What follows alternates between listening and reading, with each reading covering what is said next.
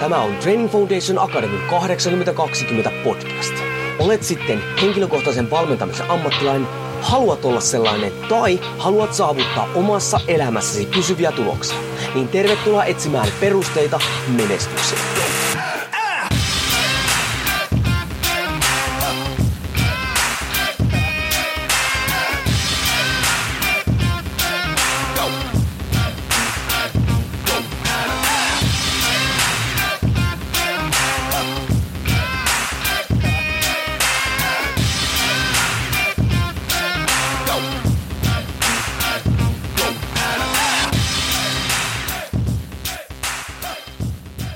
Jouni Korhonen Training Foundation Academysta moro ja tervetuloa taas T F A kahdeksankymmentä kaksikymmentä podcastin pariin. Ja mulla, mulla on paha tapa aina tähän sanoa tähän alkuun, että nyt on sellainen podcast, mikä taas potkaisee, mutta kun nyt taas on semmoinen podcast, mitä mä oon oikeasti pitkään oottanut, koska oon saanut tommosen tonne mikrofonin toiselle puolelle semmoisen henkilön, mitä on kauan, tai kenen kanssa on kauan jo halunnut keskustella, koska nyt me mennään jälleen kerran vähän niin kuin mielen syövereihin. Ja tällä kertaa tuonne toiselle puolelle onkin tullut sen tason jediritaari, että nyt kannattaa oikeasti kuunnella, ja ilman sen suurempia hehkutuksia, niin tervetuloa Seppäsen Lassi. Kiitos paljon, ilo ja kunnia. Hei, otetaan heti tähän alkuun, niin kerropas ihan pähkinänkuoressa nyt, että kuka sä oot ja mitä sä teet, koska okei, mä tunnen sut ja aika moni liikunta-alalla tuntee sut, mutta luulen, niin kuin aika useistikin me eletään semmoisessa pikkukuplassa, niin tuolla on varmaan paljon semmoista porukkaa, joka ei koskaan kuullutkaan susta. Joo, Seppäsen Lasse on psyykkisen valmennuksen teemoihin erikoistunut ylemmän johdon coachi, jolla on historiaa liikunta, liikunta-alalla noin kaksikymmentä vuotta, eli siinä, siinä oikeastaan kiteytetysti, ja, ja tota, yrittäjänä Hyvinvointikoulu-nimisessä yrityksessä, ja, ja tuota, tietokirjailija ja isä ja, ja tämmöinen mielenterveyskuntoilija, voisiko sanoa näin. Aika, aika hyvä termi. Plus mahtava piirtelijä, koska me, musta piti aikoinaan tulla kuvamataidon opettaja ja vielä nykyäänkin vähän piirtelee, mutta sä oot tullut jopa vähän, niin kuin, vähän tunnetuksi siitä, että sä instaan piirtelet niitä hauskoja tota, piirroksia.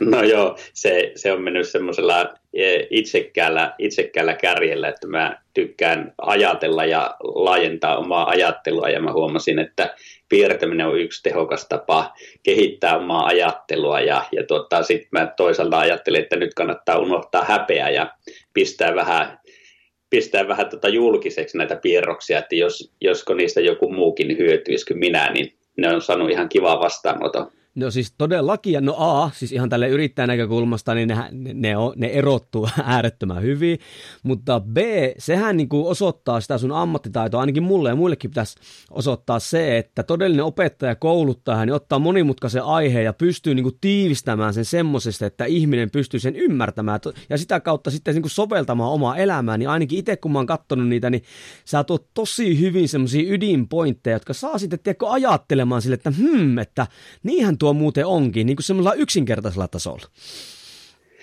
Joo, se on ehkä tälle ajalle myöskin tyypillistä, että tämä maailma muuttuu koko ajan kompleksisemmaksi, ja, ja tota, itselle jotenkin yksi tärkeä tämmöinen niin kuin hallinnan väline on se, että pyrkii ymmärtämään sitä monimutkaisuutta ja kompleksisuutta ja tekemään sitten sellaisia tietynlaisia kiteytyksiä ja yksinkertaisuuksia, jotka jotka sitten tuo tavallaan semmoisia turva-ankkureita, josta saa ikään kuin kiinni, kiinni tässä arjessa, ja, ja sitä kautta ehkä helpompi ymmärtää asioita myöskin.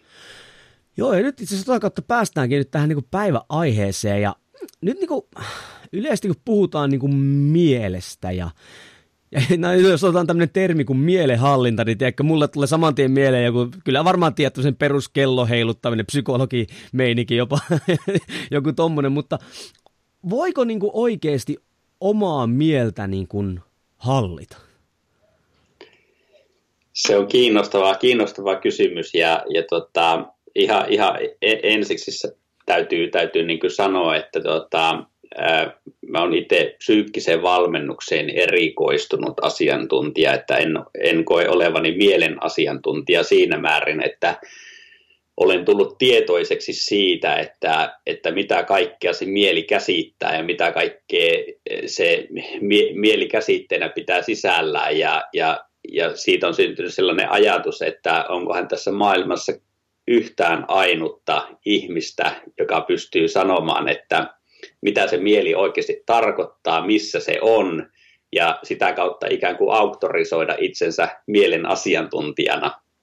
Niin siksi, siksi haluan niin kuin tuoda ehkä tämän oman näkemyksen nimenomaan tämmöisen psyykkisen valmennuksen kautta ja, ja tuon kysymyksen, että voiko mieltä hallita, niin eihän sitä voi hallita, koska jos jotakin asiaa yrittää hallita, niin ensin täytyy tunnistaa se asia täysin, täytyy tulla tietoiseksi siitä asiasta, jota haluaa hallita. Ja, ja jos me ajatellaan mieltä tämmöisenä ikään kuin käyttöliittymänä enemmän, niin se hallinnan ongelma on ö, osaltaan se, että jos tehdään tämmöinen karkea jako, että on tietoinen mieli ja ei-tietoinen mieli, niin yleensä se hallinta on helpompaa niissä asioissa, mistä me ollaan tietoisia. Mutta semmoistahan me ei voida hallita, mistä me ei olla tietoisia. Ja kun me toisaalta tiedetään se, että ei-tietoinen mieli käsittelee monta sataa kertaa tuhatta ää, kertaa enemmän asioita kuin tietoinen mieli, niin, niin ei, eihän me voida hallita mieltä, koska me ei, ei ollut tietoisia kaikista niistä ää, asioista, kaikista sitä informaatiosta, mitä se meidän mielen niin sanottu ää, piilossa oleva puoli askartelee. Joo. Ja musta jotenkin tuntuu nykyaikana, tämä on kyllä tämmöinen ihan mututuntuma, mutta ää, kun aika monet ihmiset haluaa olla niin kuin totaali kontrollissa kaikesta. Ja sitten oma mieli käyttäytyy tietyllä tavalla. Tulee vaikka tietynlaisia tuntemuksia tai ajatuksia tai muuta vastaavia, niin siitä sitten niin kuin, tiedätkö, stressataan siitä, että niin kuin ei hallita sitä omaa ajatusmaailmaa tai muuta. Ymmärrätkö sä, mitä mä niin kuin haen? Ky- kyllä. Se, se on tietenkin tämä äh, jonkinlainen hallinnan tunnehan ihmisellä täytyy olla. Ja, ja tämä ikään kuin hallinta tai kontrolli on yksi, yksi tapa pitää psyykettä tasapainossa. Eli se, se on tavallaan niin kuin paradoksaalinen se hallinta. To, toisaalta se on nyt meidän mielenterveyden kannalta tärkeää, että meillä säilyy se hallinnan kokemus, mutta toisaalta me ei voida ihan täysin hallita sitä, mitä, mitä meidän mieli tuottaa ja mihin se pystyy. No onko se sitten hallinta itse asiassa niin kuin huono termi? Pitäisikö se olla enemmänkin joku yhteistyö oman mielen kanssa? No tota, mä itse tykkään enemmän käyttää sitä, sitä niin kuin termiä että, äh, mielen johtaminen. Et kun sä tunnistat mielessä erilaisia äh, osa-alueita, esimerkiksi tunteet tai ajattelu tai oma käyttäytyminen, niin niitä sä voit johtaa, koska sä tiedät, että mihin sun mihin sä pystyt vaikuttamaan esimerkiksi tunteissa, mihin sä pystyt vaikuttaa omassa ajattelussa, mihin sä pystyt vaikuttaa omassa käyttäytymisessä, niin sellaisia asioita voi johtaa, jotka tunnistaa. Ja, ja si, si, siinä mielessä mä tykkään enemmän ajatella sitten niin mielen johtamista kuin ää, mielen hallintaa. No itse asiassa tuo termi varastan sen välittömästi käyttöön, koska tuohan on aivan järkyttävää hyvää, koska se antaa tiedätkö, erilaisen mielikuvan jo siitä, että mitä se toiminta niin kuin oikeasti niin kuin on. Kun hallinta on semmoista, että okei, sulla on kaikki langat käsissä ja homma toimii aina niin kuin miten niin kuin menee, mutta johtaminen on semmoista, että me pyritään vaan niin kuin viemään sitä asiaa eteenpäin ja kontrolloimaan sitä, mitä pystytään ja, ja, ja otetaan vastaan, mitä ei pystytä välttämättä kontrolloimaan. Hei, tota, sä tuossa mainitsitkin, että elämä ja maailma ja yhteiskunta on menossa tämmöiseen yhä monimutkaisempaan suuntaan ja, ja muutoshan on varsinkin semmoinen, mikä on hyvin yleistä meidän yhteiskunnassa ja se muutos vaan kiihtyy koko ajan ja esimerkiksi nyt jos ajattelee tätä aikaa, missä tätä nyt äänitetäänkin, koronajutut ja kaikki muut tämmöiset, niin mä uskon, että tämä ei todellakaan ole varmasti viimeinen tämmöinen globaali iso muutos, mikä meidän yhteiskunnassa tulee tapahtumaan seuraavien vuosikymmenten aikana, niin nyt kun tämmöisiä tulee, siis tämmöisiä isoja tapahtumia tai, tai muutoksia tai tämmöisiä näin, niin, niin pystyykö niihin tai, tai kannattaako tähän jotenkin valmistautua henkisesti? Onko tämä liian monimutkainen kysymys tai? Ei, ei ole, ei ole monimutkainen kysymys. Se on moniulotteinen kysymys, mutta ei liian monimutkainen, että me saataisiin siitä joku ote. Juuripa näin. Tätä mä just hainkin tässä, että. Joo, joo ja tota, jos ajatellaan tätä, tätä aikaa esimerkiksi, jota just tällä hetkellä eletään, niin tässähän on monenlaisia haasteita, että ihmisen täytyy pystyä johtamaan entistä paremmin omaa vireystilaa.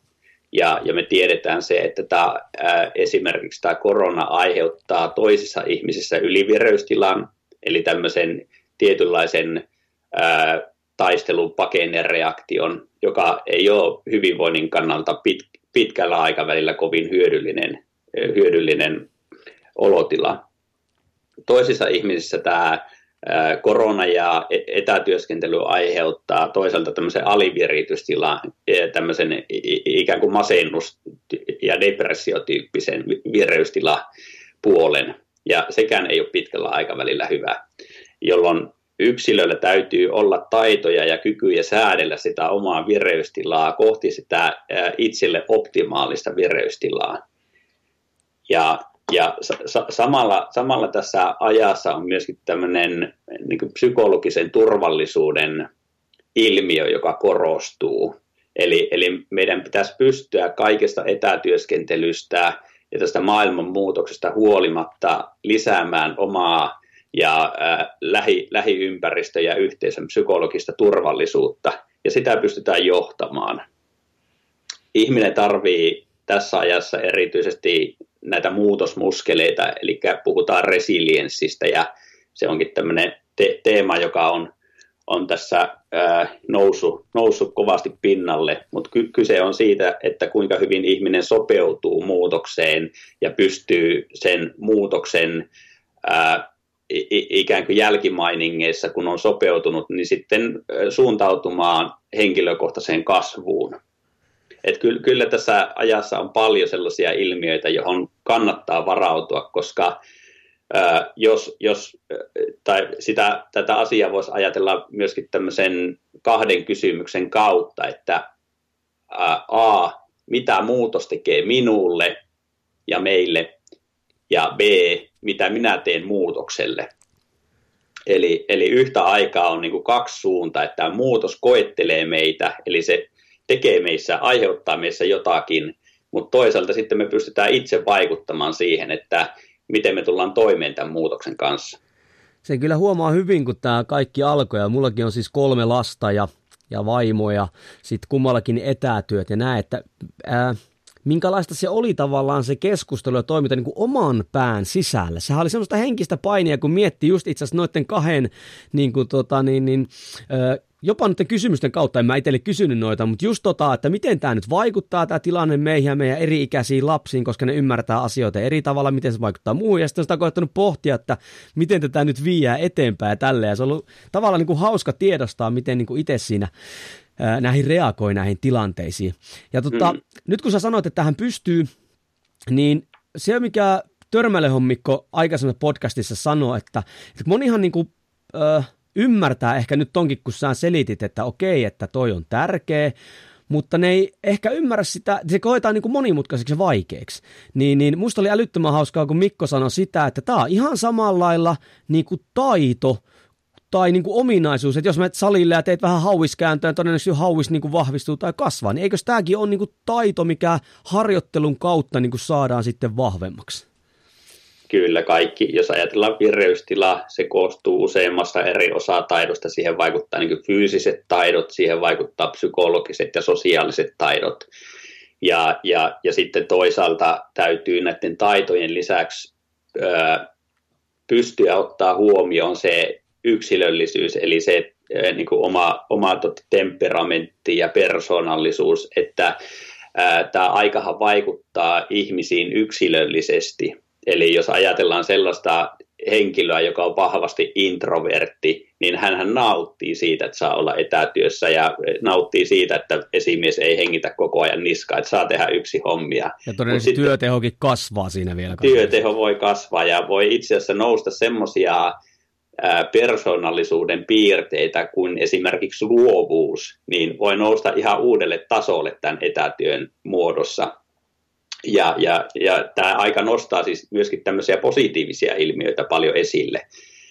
Ja, ja to, y, yhtäältä niin olisi hyvä tunnistaa se, että mitkä on mun henkilökohtaiset taipumukset ja miten tämä aika vaikuttaa näihin mun taipumuksiin, mutta sitten samalla suuntautua niihin ää, taitoihin, jolla sitten kampitetaan näitä vaatimuksia, mitä t- tämä aika tuo tullessaan.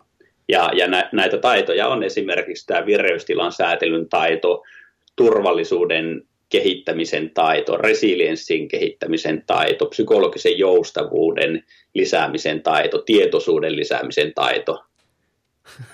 Siinä, siinähän niitä taitoja jo tuli. Joo, si- He, siinä on työsarkaa. On siinä työsarkaa. No, äh, kun mä oon kuitenkin yksinkertainen ihminen, mä tykkään niin kun löytää asioista semmoisia kivenkovia perusteita, joiden päälle sitten rakentaa toimintaa ja käytännönläheisiä perusteita, niin pystyt sä niin kuin tiivistämään niin kuin semmoinen top kolme, neljä, viisi, en tiedä, tämmöinen top-lista semmoisista työkaluista tai asioista. Tossahan ne vähän niin kuin tuli, mutta nuo ei ehkä käynyt suoraan vielä käytäntöön, niin semmoisia niin kuin työkaluja tähän, niin kuin tähän arjen myllytykseen, että mitkä auttaa tota, niin kuin hyvinvoinnin näkökulmasta. Joo, tota... Mä tykkään, mä oon myös menetelmämies siinä, siinä mielessä, että mä tykkään, että on menetelmät käytössä, koska niiden kautta on helpompi sitten, sitten niin kuin valita se, että mitä, mitä sitten ottaa omalle työlistalle, ja, ja kunhan ne menetelmät on ikään kuin rakennettu validisti tutkitun tiedon pohjalta. Ja jos nyt ajatellaan noita, noita asioita, mitä tuossa aiemmin listasin, niin toi itsetuntemus on tietenkin yksi, yksi niin kuin tärkeä asia, eli sen kehittäminen ja, ja esimerkiksi se, että mä tein tässä, tässä nyt kun tämä korona tuli, niin uudestaan ton ää, tota, tällaisen Big Five -persoonallisuuspiirretestin.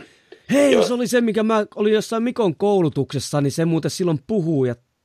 Joo. Niin onkin muuten. Se oli muistaakseni aika hyvä. Joo, se, se on esimerkiksi yksi hyvä semmoinen viitekehys ää, siihen, että tietoisuus lisääntyy ää, siitä, että mä ymmärrän sitä, että mitkä on mulle tyypillisiä persoonallisuuden piirteitä, ehkä jopa luonteen piirteitä, ja miten tämä aika vaikuttaa näihin, eli provosoiko tämä aika ja ympäristö nyt näitä mun tiettyjä piirteitä, tuoko tämä aika esille. Eli tavallaan se toimii, se itsetuntemus toimii hyvänä peilinä ja tämmöisenä tietoisuuden välineenä. Ja, ja mä kannustan, kannustan niin kuin tämän tyyppiseen työskentelyyn, että vahvista sitä itsetuntemusta esimerkiksi tämmöisen Big Five-jäsentelyn kautta. Löytyykö se jostain se Big Five, jostain netistä tai? Sehän on lisens, lisensioitu tuote, eli sen, okay. sen voi ostaa. ostaa, että näitä Big Five-valmentajia löytyy kyllä. He on yleensä psykologeja, jotka on, jotka on sitten hyvin koulutettuja ja perehtyneitä ylipäätään käyttäytymistieteeseen, mutta myöskin tämän Big Five-menetelmän käyttöön. No hei, tästä top ykkösessä pitää pakko kysyä, että ootko kokenut, nyt kun niin itsetuntemus, niin ootko kokenut semmoista, että ihmiset on vähän niin kuin menettänyt tatsia itteensä, tiedätkö, kaikki tämä sosiaalinen media paine ja minkälainen pitäisi olla ja mitä pitäisi saavuttaa, että onko ihmiset niin kuin vähemmän kontaktissa itsestään, tai miten, miten ihminen nykyään niin kuin tuntee itsensä, onko sulla minkälaista tämmöistä, heittää tämmöistä näkemystä siihen?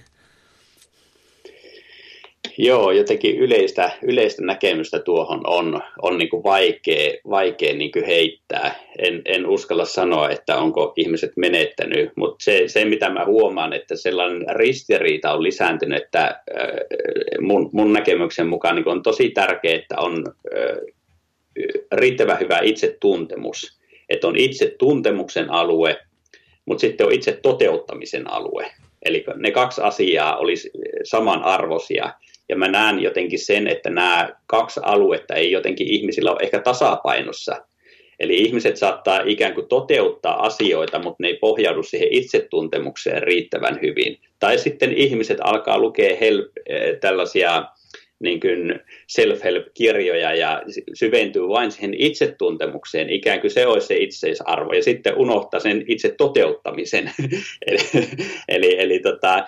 jotenkin ehkä tämmöiset ääri, ääripäät sitten il, ilmiönä tässä, tässä niin kuin korostuu. No mun, itse asiassa tuo, mun... Joo, joo. Itse asiassa tuo on semmoinen, mitä niin kuin, nyt kun selitit on, niin, niin noihan se niin kuin, joo, kyllä todellakin menee, koska tehdään, välttä, tehdään semmoisia asioita, mitä, mitkä ei välttämättä itselle olekaan niin kuin tärkeitä. Ja tuo on kyllä totta, että monihan nykyään sukeltaa näihin self-help-maailmaan, mutta ei sitä loppujen lopuksi välttämättä tule sitten niin kuin yhtään mitään. No hei, tuossa oli top ykkönen, eli itsetunto. No mitä sitten? Itsetuntemus. Itsetuntemus, joo. Joo, kyllä. Ja, ja tota, si, sitten mä kyllä ottaisin tuon psykologisen joustavuuden, joustavuuden niin kuin työkaluksi. Eli sehän koostuu kuudesta osataidosta. Kuudesta osataidosta ja, ja se on siis my, myös osaltaan tämmöisen niin kuin psykologisen hyvinvoinnin malli yhdeltä osaltaan. Eli, eli tota, se, se työkaluna. työkaluna. Mitä, voitko niin kuin, tosi lyhyesti, että mitä tarkoittaa psykologinen joustavuus? Joo, psykologinen joustavuus on, on, tulee tuolta hyväksymis- ja omistautumisterapian puolelta ja pohjautuu suhdekehysteoriaan ja oppimisteorioihin. Ja, ja psykologinen joustavuus siis käytännössä tarkoittaa kuutta ö, osataitoa, psykologista osataitoa, jotka, jotka osataidot on yksi, kyky olla läsnä tässä hetkessä, kaksi, hyväksyntä, eli, eli ö, tilan tekeminen vaikeille kokemuksille ja tunteille, kolme, mielenkontrolli heikentäminen, neljä, havainnoiva minä, eli tämmöinen uusi minäpositio tai minätila, Ää, viisi, arvot ja itselle merkitykselliset asiat, ja kuusi, omistautuminen arvoille, eli teot ja ää, tavoitteet. Onko nuo niin kuin tota... Eihän ne ole missään niin kuin järjest, ter, tärkeysjärjestyksessä, se vaan niin kuin tavallaan koostuu noista kuudesta asiasta. No, joo, nimenomaan, että nämä ei ole tärkeysjärjestyksessä, mutta ne on suhteessa toisiinsa. Eli voisi ajatella semmoisena ikään kuin timanttimuodostelmana, eli nämä kaikki linkittyy toisiinsa. toisiinsa ja, ja si, siinä mielessä sitten taas käytännön työskentelyssä ei ole väliä, että mistä noista aloittaa, koska jollakin ihmisellä voi olla arvot hyvinkin selkeät ja kirkkana mielessä ja tekeekin niitä arvojen mukaisia tekoja, mutta sitten esimerkiksi kyky olla läsnä tässä hetkessä on taitona erittäin heikko, että murehtii ja vatvoo asioita ja samaan aikaan tekee niitä arvojen mukaisia tekoja. Tai sitten esimerkiksi mielen kontrolli on hyvin vahva ja, ja samaan aikaan tekee arvojen mukaisia asioita, jolloin voidaan aloittaa se työskentely, taitoharjoittelu esimerkiksi sitä mielenkontrollin vähentämisestä tai hyväksynnän äh, harjoittamisesta tai äh, läsnäoloharjoitteista. No hei, pystytään nopeasti, ihan nopeasti niin kuin avaamaan. Tämähän on siis todella, niin kuin kaikki asiat on todella laajoja ja nythän näiden podcastien tarkoitus on vaan herättää mielenkiintoa ja avata näkökulmaa ja näin.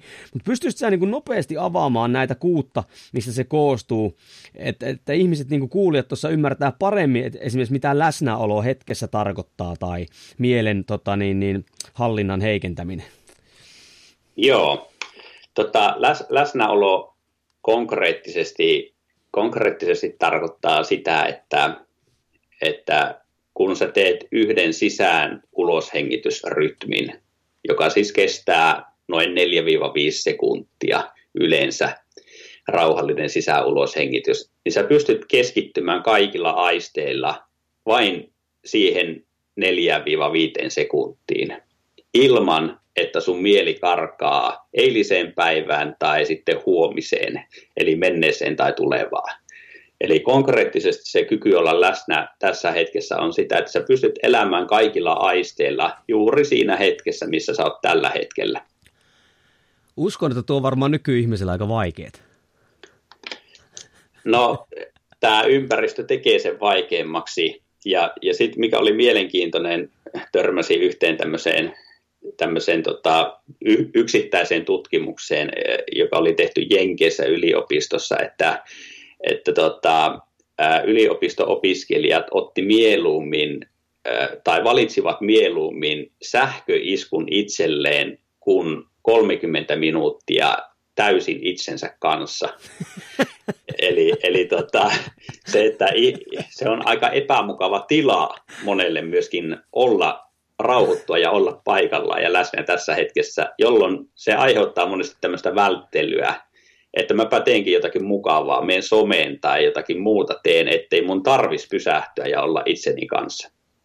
Onpa mielenkiintoinen niin kuin niin kuin aihe. Tai tuokin tuo esimerkki, mikä kerroit, niin käsittämätöntä. Voin kyllä tuon, jos ajattelee, että eilen taisi uutisissa vai toisessa päivänä olla, että kymmenen, joka kymmenes suomalainen nuorikin on niin kuin someaddikti ja näin päin pois, niin kyllähän se some on nykyään semmoinen pakokeino siitä omasta ajattelusta oikeastaan.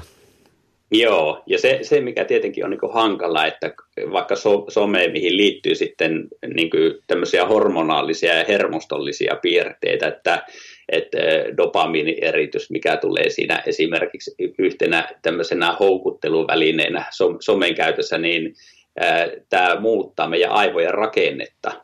Eli, eli käytännössä meidän on koko ajan vaikeampi ja vaikeampi olla läsnä, jos me, jos me niin kuin ruokitaan sitä meidän dopamiiniyllykkettä. Eli, eli, eli joille ei ole niin kuin, niin kuin tuttu, niin myös esimerkiksi huumeethan aiheuttaa dopamiin, hyvää olon tunnetta näinpä pois niihin sitten, ja se rupeaa jossain vaiheessa aiheuttamaan sitä riippuvuutta. Kyllä, kyllä, kyllä. Eli kyse ei sitten pitkä, pitkään, kun tämä kehitys jatkuu, niin ole oikeastaan enää taidosta kyse, vaan kyse on sitten enemmän jo oireista ja hoidosta, että, että täytyy lähteä hoitamaan ihmisiä, eikä, eikä tota, niinkään kehittää jotakin yksittäistä taitoa. Joo. No hei, se oli läsnäolo. Sitten. Joo, se hyvä, hyväksyntä, hyväksyntä on sitten, tota, se on vähän vaikea sana, kun monesti ihmiset ymmärtää sen sillä tavalla, että kaikki asiat, mitkä vaan tapahtuu, niin pitäisi hyväksyä, ja sitähän se ei tarkoita, vaan, vaan hyväksyntä tarkoittaa sitä, että t- tässä tapauksessa sitä, että ne tunteet, jotka virjää ja herää erilaisissa tilanteissa ja kokemukset, niin ne on hyvä hyväksyä sellaisena kuin ne on. Eli ei, ei ne itse tapahtumat, vaan ne kokemukset, jotka herää meissä, niin ne on hyvä hyväksyä sellaisenaan. Ja tätä on lähdetty kääntämään suom- suomeksi äh, tällaiselle, tällaisella termillä kuin äh, tilan tekeminen vaikeille kokemuksille. Ja, ja tässä me tullaan oikeastaan tämmöiseen tunnesäätelytaitojen äärelle. Ja, ja jos ajattelee, että miten tätä voisi vois kehittää, niin tässä voisi olla neljä vaihetta. Ja ne vaiheet menee sillä tavalla, että et tunnista, nimeä, ota vastaan ja toivota hyvää päivän jatkoa. eli eli, eli tota, se tunnistaminen tarkoittaa sitä, että sä huomaat, että nyt joku tunne pirjää, sä tuut tietoiseksi siis siitä, että joku tunne pirjää, sä nimeet sen tunteen jollakin tavalla ja sen jälkeen, kun sä oot nimennyt sen tunteen, mikä, mikä on muuten hauska, että kun tekee psyykkisen valmennuksen työtä, niin ihmiset ei, ei edes tiedä, mitkä on ihmisen viisi tai kuusi perustunnetta, ei osaa nimetä niitä. Eli näin hukassa me ollaan tämän tunnetyöskentelyn kanssa. Tämmöinen pikkuinen anekdootti tähän kohtaan. Mutta tota, joo, eli se tunteen nimeäminen ja sen jälkeen vastaanottaminen, ja se vastaanottaminen tapahtuu sillä tavalla käytännössä, että kun joku tunne virjää, niin sä alat hengittämään sisään ja ulos, ja hengität ää, sisään ja ulos hengitystä siihen kohtaan kehoa, missä se tunne tuntuu. Ja teet sitä hengitystä niin pitkään, kunnes se tunne alkaa laimenemaan. Eli kaikille tunteillehan on tyypillistä se, että ne virjää, ne vahvistuu, voimistuu hetken aikaa, ja sen jälkeen niiden teho alkaa häipymään, eli ne häviää ne tunteet. Ja tunteen hyväksyntä on se, sitä, että kun joku tunne tulee, niin sä et pyri pakoon sitä tunnetta, eli suuntaamaan huomiota johonkin muualle, vaan annat sen tunteen ikään kuin tulla läpi. Elät sen tunteen kanssa. Ja sen jälkeen, kun se tunne alkaa laimeneen, niin sitten toivotetaan niin kuin parhaalle ystävälle hyvää päivänjatkoa. Eli tyyli, jos olet vaikka niin kuin, on taipumusta herkkusyömiseen, niin sulle tulee se fiilis, että nyt haluan suklaata, niin, niin sä tunnistat sen, sit sä nimeät, että no okei, tää nyt on varmaan tää herkkuhimo, että mulla oikeasti ei ole nälkä eikä muuta vastaavaa tämmöstä. Ja sit sä niin kuin hyväksyt, että okei, että tää nyt tuntuu tältä, että mulla teki suklaata, mutta ei mun tarvitse toimia tämän, tämän niin kuin takia. Ja sitten kun vähän aikaa on siinä hengitellyt ja näin päin pois, sitten rupeaa, että nyt ei välttämättä leikkaa ihan niin paljon suklaata, niin sitten, että ei muuta kuin elämä jatkuu. Tälleen tosi huonosti esimerkinomaisesti. Joo, mutta mut, tuossa se kiteytetysti on, on tavallaan se hyvä, hyväksynnän taito. Okei, ja tu, Joo. Ja tuohan se on itse asiassa, kun puhut noista niin perustunteista esimerkiksi, niin jos puhutaan ihan noin todella perustavanlaatuisesta ihmistoiminnasta, mutta eihän niin kuin... Eihän noita opeteta, saati sitten, eihän tommonen varsinkaan suomalaista miestä ole kiinnostanut, mutta et kyllähän tommosia pitäisi tuoda niin kuin enemmän esille, koska loppujen lopuksi näähän tunteethan ohjaa meidän toimintaa ja toiminnat muokkaa meidän todellisuutta, niin, niin, niin tämähän on niin kuitenkin aika tärkeä asia, mitä me käsitellään. On joo, on joo ja, ja to, toki niin kuin nyt, nyt siihen on jo tässä parina, kolmena viime vuotena herätty, että tuolla ala-asteella ja Ja tuota, päiväkodeissakin on tullut tunne, tunnetaito-oppimisen tämmöisiä oppikokonaisuuksia, eli hyvä, hyvä kehitys on aluillaan. Joo, joka ainakin kun omat kolme lasta, niin aika paljon näitä tunteiden kanssa pelataan, niin se on aika tärkeää, aika kovaa duuni. Mutta se on jo toinen podcastin aihe. Hei, sitten oli, seuraavaksi oli mielen kontrollin heikentäminen, eikö vaan? Kyllä, kyllä. Eli, eli meillähän on monesti taipumus... Ää, ikään kuin ajatella sillä tavalla, että kun mulle tulee mieleen joku ajatus, niin mä lähden seuraamaan sitä ajatusta ja, ja alan toimimaan sen ajatuksen pohjalta. Eli, eli, eli esimerkiksi vaikka viitaten tuohon sun edelliseen esimerkkiin, että tulee vaikka herkku mieleen, että havaitset, että tuossa on niin kuin todella herkullisen näköinen donitsi, että syönpä sen, se on se ajatus. Niin sitten ihminen niin kuin ryntää... ryntää suinpäin syömään sen donitsin, koska tuli semmoinen ajatus, että syön tuon donitsin. Tiedän tunteen. Yeah. Ja, ja tota, se on siis, mielen, vahvaa mielenkontrollia on se, että äh, lähestulkoon aina äh, tottelee niitä ajatuksia, mitä mieleen tulee. Ja mielenkontrollin heikentäminen taitona on taas, puhutaan tämmöisestä defuusiotaidosta, eli eriyttämistaidosta. Ja, ja se tarkoittaa sitä, että ihminen alkaa huomaamaan, että hetkinen, että minulle tuli ajatus, että syönpä tuon munkin. Ja, ja sitten hetken aikaa reflektoi, että okei, että olipa mielenkiintoinen ajatus, että tarviikohan tuota oikeasti toteuttaa tuota munkin syöntiä, vai oliko se vain ajatus, joka tuli mieleen ja hetken päästä tulee joku uusi ajatus mieleen. Ja kyse, kyse on siis taidosta, ajattelun taidosta. Kyvystä huomata se, että mitä mieleen tulee ja, ja mitä, mitä se mieli koittaa kertoa. Niin, ja eikä, eli tarkoitat sitä, että niin kuin, kun joku tulee ajatus mieleen, niin me ei välittömästi niin kuin reagoida siihen toiminnalla. Kyllä, kyllä, juuri näin. näin että tavallaan se haastehan on ihan fysiologisesti ja biologisesti se, että ärsykkeen ja reaktion välissä on noin neljäsosa sekunti. Ja ihminen, joka on hyvin vahvasti mielen kontrollialainen, niin äh, kun se ärsyke ja reaktio, siinä on niin lyhyt aika, niin ihminen, ihminen sitten reagoi siihen ärsykkeeseen välittömästi, impulsiivisesti, eikä tule edes ajatelleeksi, että kannattaako sitä ärsykettä kyseenalaistaa jollakin tavalla. Ja kun se aikaväli on niin lyhyt, niin on ihan inhimillistä reagoida siihen ärsykkeeseen. Ja, ja tota, sitten kun me halutaan vahvistaa sitä mielenkontrollin heikentämistä, niin meidän täytyy tulla tietoisemmaksi koko ajan siitä, että mitä ne ärsykkeet on ja mitä ne koittaa meille kertoa, mitä ne koittaa saada meissä aikaan. Ja mielenkontrollin heikentäminen on sitä, että se mitä mieli koittaa kertoa meille, että mitä pitää tehdä seuraavaksi, niin me ei tehdäkään sitä, vaan me tehdään sitä, mikä on meille itselle tärkeää. Eli suuntaudutaan sinne arvojen suuntaisen käyttäytymiseen. Mm. Okei. Samalla tässä kirjaa itsellenikin muistiinpanoja. Joo. Okei, siinä oli mielenkontrolli heikentäminen. Sitten meillä oli havainnoiva minä. Havainnoiva minä on näistä kuudesta osataidosta ehkä kaikista vaikein niin kuin ymmärtää järjellä, koska se on niin semmoinen kokemuksellinen tila, tila, mutta koitan selittää sitä lyhyesti niin, että, että tota, meillä, meillähän on... Itsellämme, tai ihmiselle on tyypillistä se, että ihminen rakentaa narratiivia eli tarinaa itsestään ja, ja samalla luo jonkun käsitteellisen identiteetin tai käsitteellisen minän itsestään. Eli joku voi sanoa esimerkiksi, että olen kömpelö tai olen laiska tai, tai sitten voi olla myönteisiä, tämmöisiä niin kuin positiivisia määritelmiä, että olen kaunis tai olen rohkea tai jotakin näin poispäin. Ja, ja taas niin kuin mielen hyvinvoinnin kannalta ää, on, on niin kuin vähän vaarallista ajatella itseään jonakin tietynlaisena. että olipa se negatiivinen määritelmä tai sitten positiivinen määritelmä, niin pelkästään ajattelemalla itseään jollakin yhdellä tavalla, niin aiheuttaa monesti sitä, että se ajatus itsestä ja siitä määritelmästä alkaa kontrolloimaan sitä, että miten minä toimin.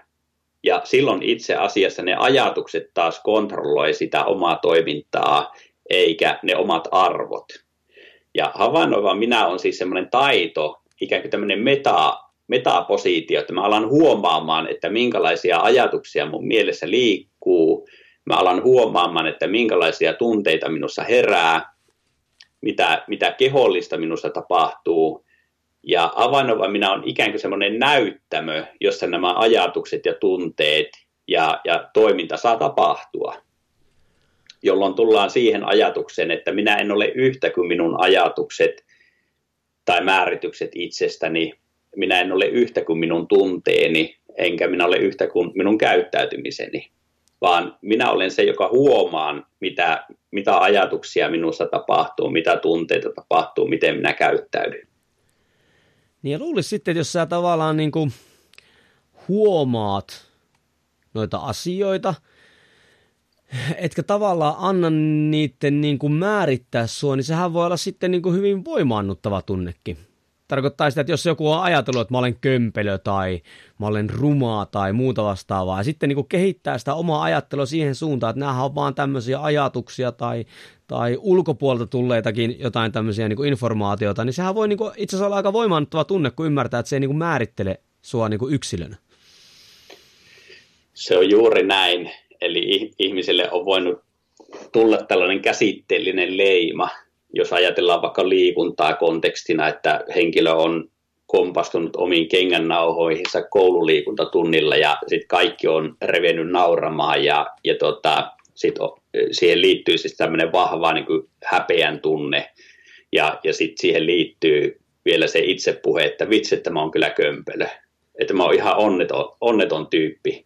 Niin ihminen saattaa poimia yksittäisestä tilanteesta semmoisen käsitteen, joka kulkee sen ihmisen mukana ja joka alkaa määrittämään sitä ihmisen käyttäytymistä jatkossakin. Eli ihminen vaikka, jos on luonut itsestä leimaa, että mä oon kömpelö, kömpelö ja huono ihminen, niin ei tämmöinen ihminen edes mieti, että lähtisinpä kuntosalille, jossa on ihmisiä, jolla on... Jolla on, jo, joilla on niin kuin kaikista parhaimmat kamppeet päällä ja jotka on ihan fitissä kunnossa ja jotka ei todellakaan ole kömpelöitä, niin, niin siis tämä ajatus itsestä voi alkaa määrittää vahvasti sitä, että mihin me suuntaudutaan. Tämä on itse asiassa just se, mikä, siis totta kai siis P T-puoli ja, ja henkilökohtaisen valmentamisen kenttä on hyvin tärkeää, että me pystytään auttamaan ihmisiä eteenpäin, mutta sitten kun, anteeksi kun kiroilen, mutta sitten kun se valmentaminen on niin kuin paskaa, niin hmm. tässähän on se mun niin kuin se ongelma on se, että me ei niin kuin auteta ihmisiä, vaan enemmänkin niin kuin aiheutaan sitä, että se ihminen tiedätkö, luulee, että tai sille tulee se itselle se leima, että mä oon epäonnistuja, mä en pysty, tiedätkö, mä oon läski. Siis se vain siitä syystä, että se on niin kuin, sillä on laitettu semmoisia työkaluja tai semmoisia ohjelmia, mitä se ei edes pysty, tiedätkö, niin kuin toteuttamaan. Mutta sitten se aiheuttaa sille yksilölle sen leiman, että hän, hän ei pysty tähän ja sitten se voi jopa pahimmassa tapauksessa niin kuin luovuttaa niin kuin sen itsensä kehittämisen, mikä on kaikkein niin kuin mun näkökulmasta pahin niin kuin tilanne. Joo, toi on hyvä pointti ja toi, toi on itse asiassa se syy, syy, miksi aloin itse aikanaan hakeutumaan psyykkisen valmennuksen pariin, koska mä huomasin, että mä oon itse osa sitä asiakkaan alkuperäistä ongelmaa. Juuri näin. Ja, ja tota, se ei tietenkään ole hyvä, hyvä juttu. Joo, mutta tuo on semmoinen, mistä meikäläinen niin voi syttyä, ei, ei puhuta siitä liikaa, aika, aika tikittää. Äh, se oli havainnoiva minä, sitten meillä oli arvot. Joo, arvot on kyllä mielenkiintoinen asia siis siinä mielessä, että, että kun monesti ne esiintyy tämmöisinä korulauseina juhlapuheissa, mutta sitten toisaalta, toisaalta eilen viimeksi työskentelin yhden tämmöisen aika, hui, voi sanoa, että huippujohtajan kanssa, joka ei ollut koskaan niin kuin kirjannut tai miettinyt omia arvojaan, elämän arvojaan niin kuin laajemmin, koska se työ oli vienyt mennessään, niin arvotyöskentely on siis sitä, että pysähdytään, istutaan alas ja lähdetään kirjaamaan ylös sitä, että mitkä asiat on itselle tärkeitä ja merkityksellisiä omassa elämässä. Ja, ja tota, arvotyöskentely on siis itselle tärkeiden asioiden tunnistamista. Ja, ja sitten tähän linkittyy se kuudes osa-alue, eli se omistautuminen. Ja se omistautuminen tarkoittaa sitä, että aletaan toimia näiden omien arvojen pohjalta ja, ja ö, sitoudutaan näille omille arvoille käyttäytymisen ja tavoitteiden tasolla. Ja kun musta tuntuu, että niin jos vaikka nykyihmisellä mennään kysymään, otetaan tuosta joku, joku ihminen ja kysytään, että arvostatko omaa terveyttäsi, niin mä voisin melkein sanoa, että yhdeksänkymmentäyhdeksän pilkku yhdeksän prosenttia sanoo, että arvostaa, mutta teot ei millään tavalla välttämättä tätä arvoa niin kuin, tai tuo sitä niin kuin esille, niin mikä siinä nyt on sitten se, miksi näin? Eihän se ole silloin, onko se silloin oikea arvo? No ensinnäkin se, että arvoja ei ole periaatteessa, että et arvoja ei ikään kuin ole vain sanojen tasolla, vaan arvot on asioita, jotka, niin arvot on toimintaa ohjaavia periaatteita ja, ja sillä tavalla teot, teot on niitä konkreettisia arvojen esiintymismuotoja. Mutta sitten se, mikä on aina niin kuin hyvä muistaa ja mielenkiintoista, että jokaisella on oma käsitys siitä, että mitä se terveys itselle tarkoittaa arvona. Ja jollekinhan se tarkoittaa sitä, että minä liikun tunnin päivässä. Ja jollekin se terveysarvo käsitteenä tarkoittaa sitä, että, että minä vien roskat vaikka päivittäin. Että siinähän tulee mulle liikuntaa ja mä pidän itsestäni huolta ja vaalin sitä terveyttä. Eli meillä on niin kuin yksilöllisiä käsityksiä myöskin näistä omista, omista ja yhteisistä arvoista.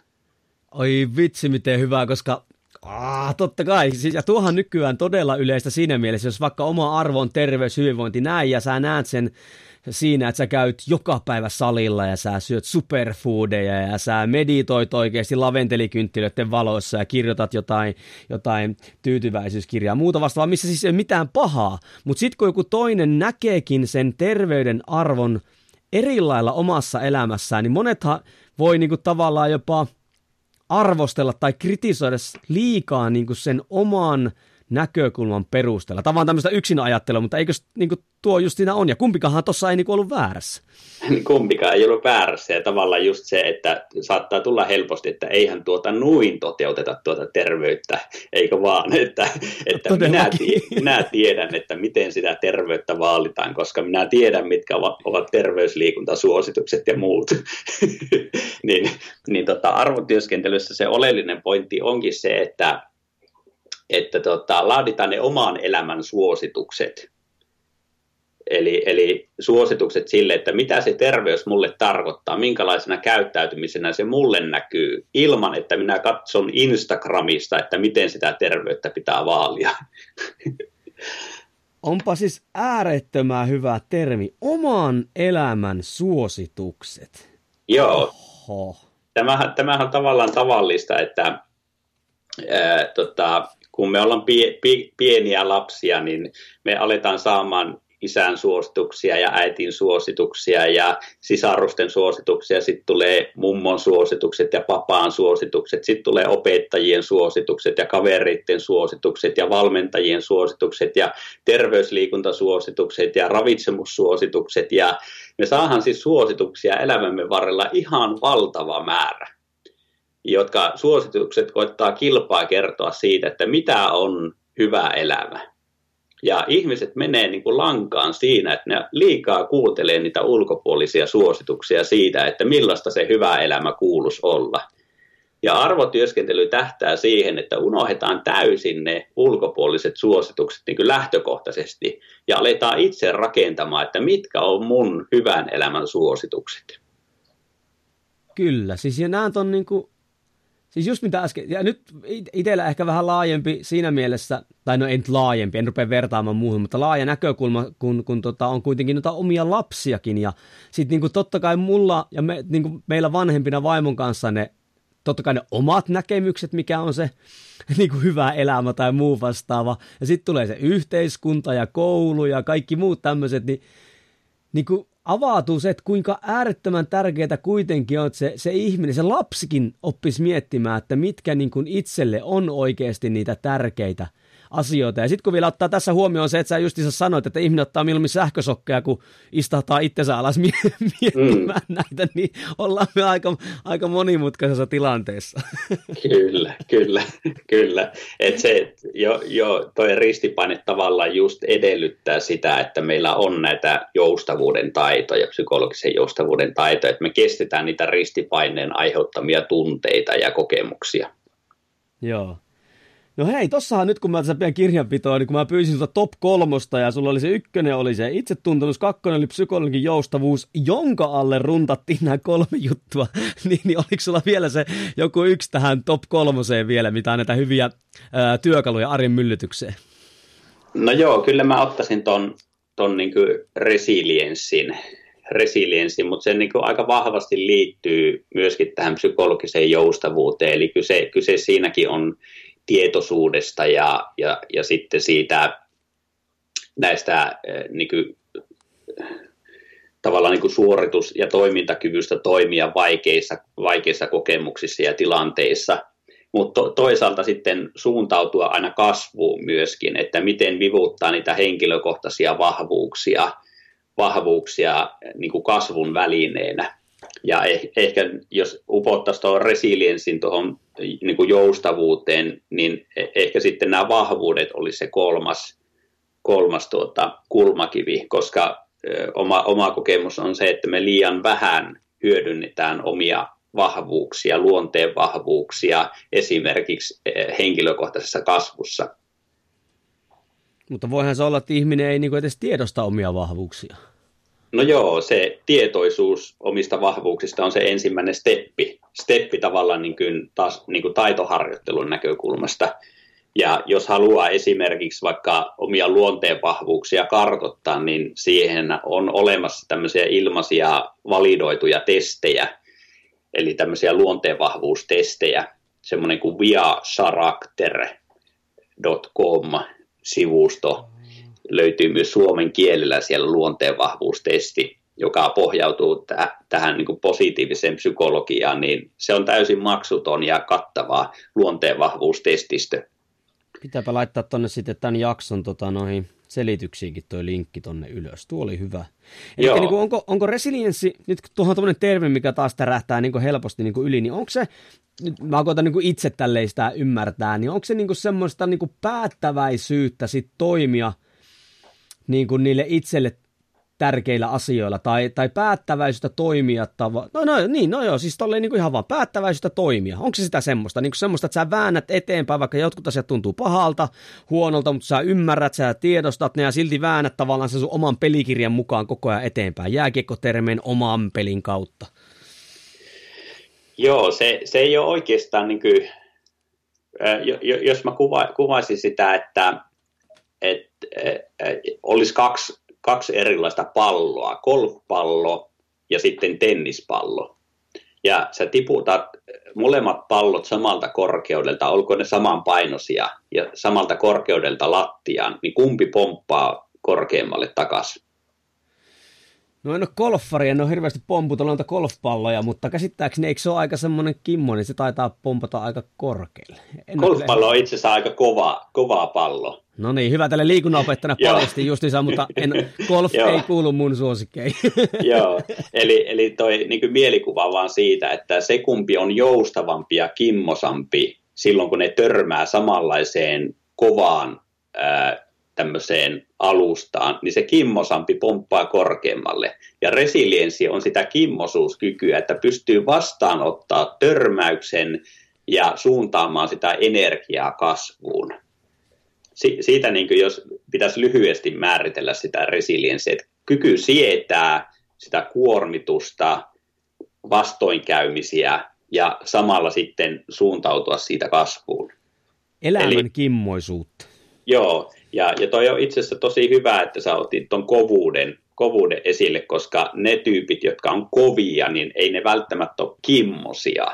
Eli, eli tota, meille saattaa niin kuin tulla vaikka elämäntapamuutoksessa semmoinen ajatus, että itsekurilla ja tahdon voimalla niin kuin runtataan läpi, ja se itse asiassa pohjautuu niin kuin vahvaan kontrolliin, ja toisaalta se ei ole joustava tapa toteuttaa, koska sillä itsekurilla ja tahdonvoimallahan ei, sitä ei ensinnäkään riitä kovin pitkään, ja toisaalta ne kustannukset siitä, mitä saadaan aikaan, niin on suuremmat kuin hyödyt. Tuo ja, ja hyvä, kun toit on niin kuin esille. Joo, joo, niin tavallaan se joustavuus, resilienssi on tavallaan semmoista kimmosuutta, joustavuutta, sopeutua vastoinkäymisiin, mutta saa siitä samalla niin kuin semmoista muutosmuskelia ja energiaa siitä, siitä vastoinkäymisestä. Tuo oli kyllä todella niin, ja sittenhän on sekin, että jos on kova, niin, niin sitten kun sitä painetaan tarpeeksi ja rikkoutuu, niin sitten Sitten rikkoutuu. Eli Kimmonenhan kumminkin siihen saa aika paljonkin sitä voimaa pistää vastaan, se sillä tavalla niin kuin palautuu jonkinlaiseen muotoon ainakin takaisin, mutta sitten oikein kovassa, niin sitten kun tulee kunnon lommo, niin sitten se lommo aika helposti jää siihen ja sitä on vähän vaikeampi sitten korjailla.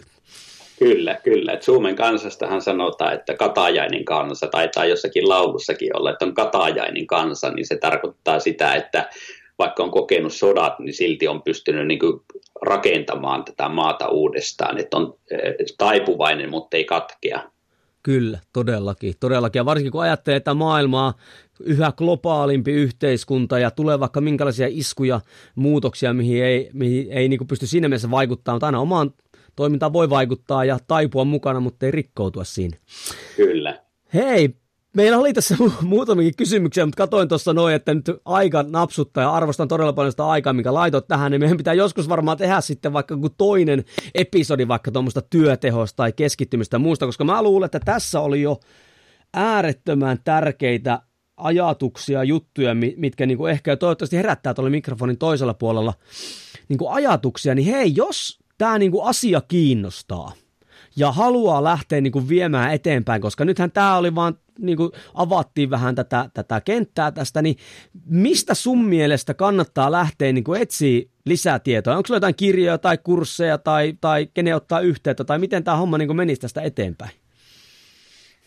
Joo, mähän olen itse aika tunnettu kovasta lukemisinnosta innosta, ja tuota, kun lukee paljon, niin silloin on niin kuin vaikeuksia aina aina suositella jotakin tiettyä, tiettyä mutta tota, jos, jos nyt noista teemoista haluaa, mitä tässä käytiin läpi, vaikka noista kolmesta kohdasta, siellä se psykologinen joustavuus esimerkiksi, niin toi joustava mieli piste com, joka on Arto Pietikäisen, Pietikäisen sivusto, ja Artolla on sellainen kirja kuin Joustava mieli, niin sitä suosittelen kyllä lämpimästi kenelle tahansa ihmiselle popularisoituna hyvin se psykologisen joustavuuden malli, että kuinka sitä voi hyödyntää henkilökohtaisessa elämässä ja työelämässä.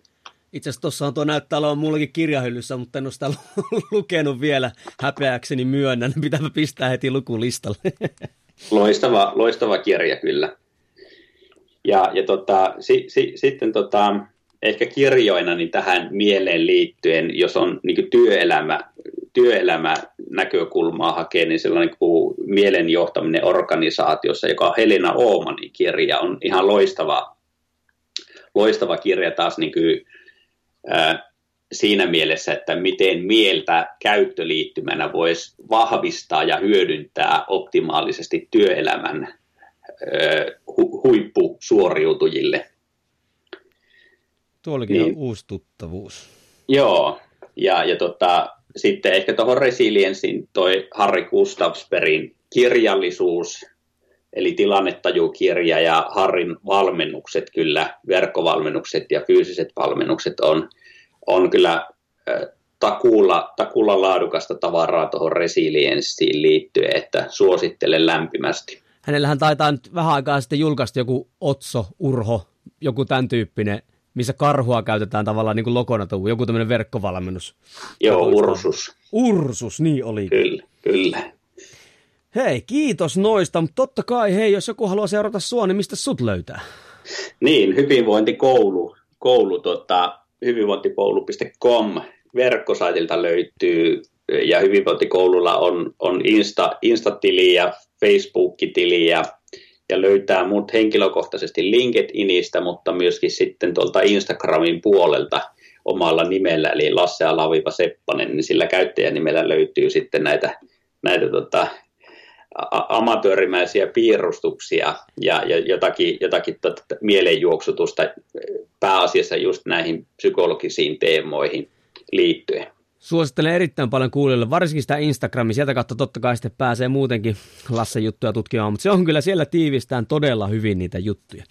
Hei arvoisa kuulija, nyt tuli aikamoista tykitystä tästä ja, ja muistan tässä näin, että, että sullehan tämä on ilmainen, mutta minä ja Lasse ollaan sijoitettu tähän aikaan, niin hei, jos haluat tähän meille vastapalveluksen, niin no a, screenshottaa tämä, mistä olet ikinä kuunnellutkin ja laita vaikka someen, täkää meidät sinne, niin tietään kun kuuntelee ja kaikkein tärkeintä, hei jos tiedät joku kaverin, joka tarttisi tämmöistä tietoa, niin, niin ei tarvita kuin yksi kaverin jaa tämä episodi silleen ja sanoo, että hei, että kuuntelepas tosta, tossa on aikamoinen jediritari, joka kertoo tuosta mielen johtamisesta, että, että saisi tämä tuosta työkaluja sun arkeen. Hei, mä kiitän äärettömän paljon Lasse, että sijoitit aikaa tähän. Tämä oli todella hyvä episodi.